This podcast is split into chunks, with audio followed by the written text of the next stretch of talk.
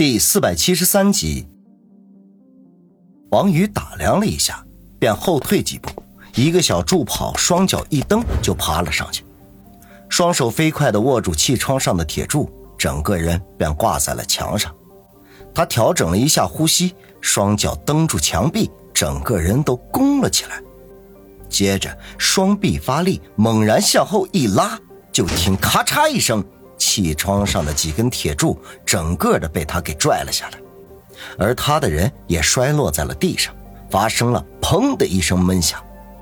原来啊，那气窗上的铁柱是焊接在两块长条的铁板上的，成为了一个简易的防盗窗。可能啊是偷工减料的缘故，这简易的防盗窗只是卡进了气窗上，并未用螺栓固定，要不然就算王宇力大无穷，怕是也拿不下来。这弄出了这么大的动静，王宇和何梅均是心惊肉跳，向门卫室那边看了半天，可能是打更的老头看电视声音太大的缘故，未能听到这边的响动。两人见门卫室那边半天也没有动静，对望了一眼，吐了口气：“何梅，你自己能爬上去吗？”王宇问道。何梅皱了一下眉头，这两米多高，对他来说那是相当的有难度啊。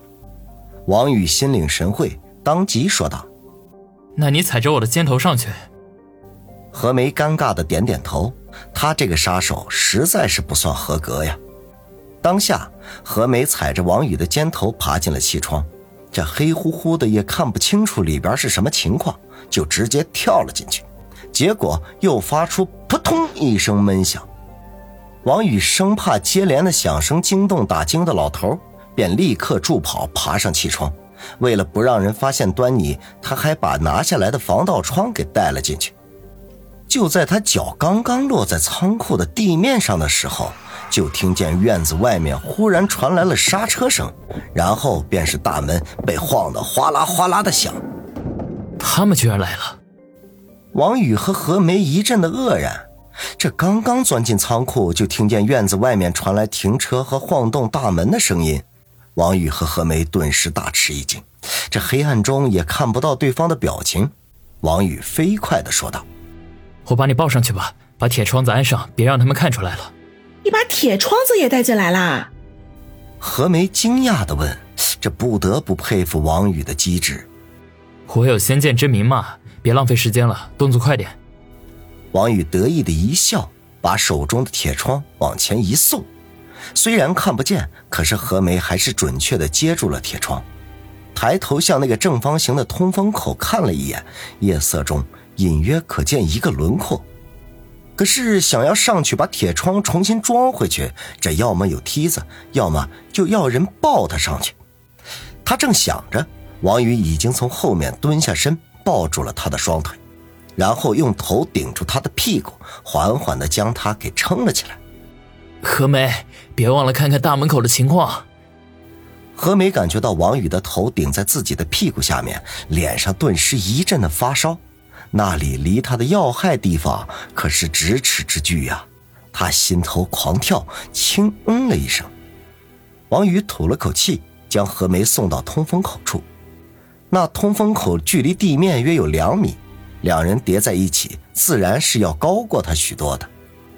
何梅将半个身子趴在通风口，先是探头向外面看了一眼，立刻低声说道：“打更的把大门打开了，他们来了十五六个人，两辆松花江，带头的穿着黑衣服，看不清楚长什么样。”行，你动作快点，马上把铁窗安好。这里面到处都是货物，我们随便找个地方躲起来，他们就找不到了。”王宇忙不迭的说道。何梅哦了一声。缩回了身子，将铁窗重新卡在通风口上。如果不是用力推，根本不会有人知道铁窗被人动过。好啦，放我下来。何梅吐了口气，低声说道。王宇答应了一声，微微蹲下身体，将何梅放下。两人轻微的缓过一口气儿来，就摸索着向仓库的深处走去。黑暗中什么也看不到，时不时的还会被杂物绊倒。所幸那些东西都不是什么坚硬的事物，即便是摔在上面也不甚疼痛。两人很快到了一大堆摸起来软乎乎的东西跟前，稍微辨识就惊讶的发现，居然是成包的棉花。这估摸着至少有上百包摞在一起，堆的就像是一座小山一样。而且两人意外的发现，这座小山的另一侧居然有个一米左右宽的缝隙，正好可以供两人藏身。当下毫不犹豫就直接挤了进去。藏在棉花堆里的缝隙，总比垃圾桶要舒服的多呀。这俩人刚刚藏好，就听仓库外面有人大声的说道：“别他妈的磨磨唧唧的，赶紧把仓库的大门打开！”接着就听一阵稀里哗啦的声音，仓库的大门被人推开，十几道强烈的手电光柱照射进来。王宇和何梅大吃一惊，暗叫倒霉呀！这万万没想到，他们第一个就查着中间这间仓库。这里有多大，他们并不清楚。反正对方检查到这棉花包这边，肯定第一时间露馅了。他们藏身的地方空间其实并不大，仅供两个人面对面的站着，彼此的呼吸清晰可闻，甚至随着胸口的起伏，何梅胸脯偶尔就会碰到王宇。尽管他们之间有过很多次的亲密接触，可是何梅仍旧本能地向后缩着胸膛，免得被王宇平白吃了豆腐。这此刻听到有人进来，他顿时变得紧张了起来，呼吸难以急促了一些。这胸脯呢，随着呼吸的节奏反复地碰到王宇的胸口，他心头的小鹿乱跳。可是越是想要躲开，这身体啊，便越是不争气。喂，不要乱动啊，小心引起他们的注意啊！王宇感觉到何梅在不断的调整身子的姿势，便低声的提醒道。何梅哦了一声，然后嘀咕：“哦，只要他们从里面走进来，肯定就会发现我们的。如果他们真的过来了，我就出去应付，你设法逃出去。”王宇沉声说道。何梅哼了一声：“哼，又来。”这时，就听一个人说道：“龙哥，通风口这么小又这么高，根本就不会有人爬进来的。你看看上面的铁窗还好好的在呢。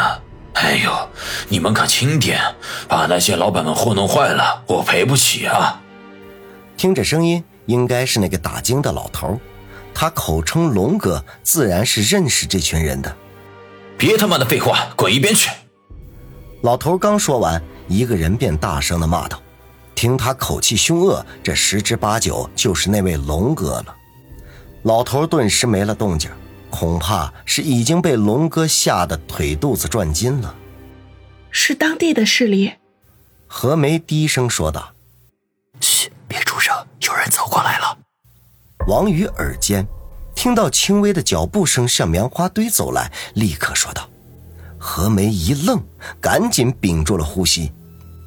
这时，就听不远处有人问道：“老不死的，这堆是啥玩意儿？嗯，整的跟个小山似的。”“那是棉花，昨天刚刚运回来的，都没拆包呢。”打金老头颤巍巍的说道，后面又紧跟着补充了一句：“这些棉花都是在工厂里打包的，很实诚，里面藏不了人的。”嗯，那看样子也躲不了。先前问话的那个人迟疑了片刻，便说道，然后用脚在棉花包上用力的踹了两脚，啧啧的骂道：“跟他妈的实心的似的。”他随意踹了两脚不要紧呢，可苦了藏在夹缝里的王宇和何梅。那原本只有一米宽的缝隙，瞬间被压缩到了一半，这迫使两人紧紧的贴在了一起。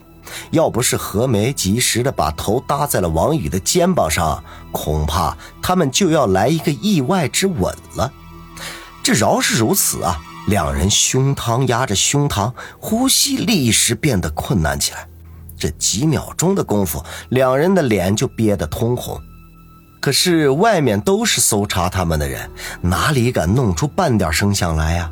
只得咬牙坚持，盼着他们早点离开。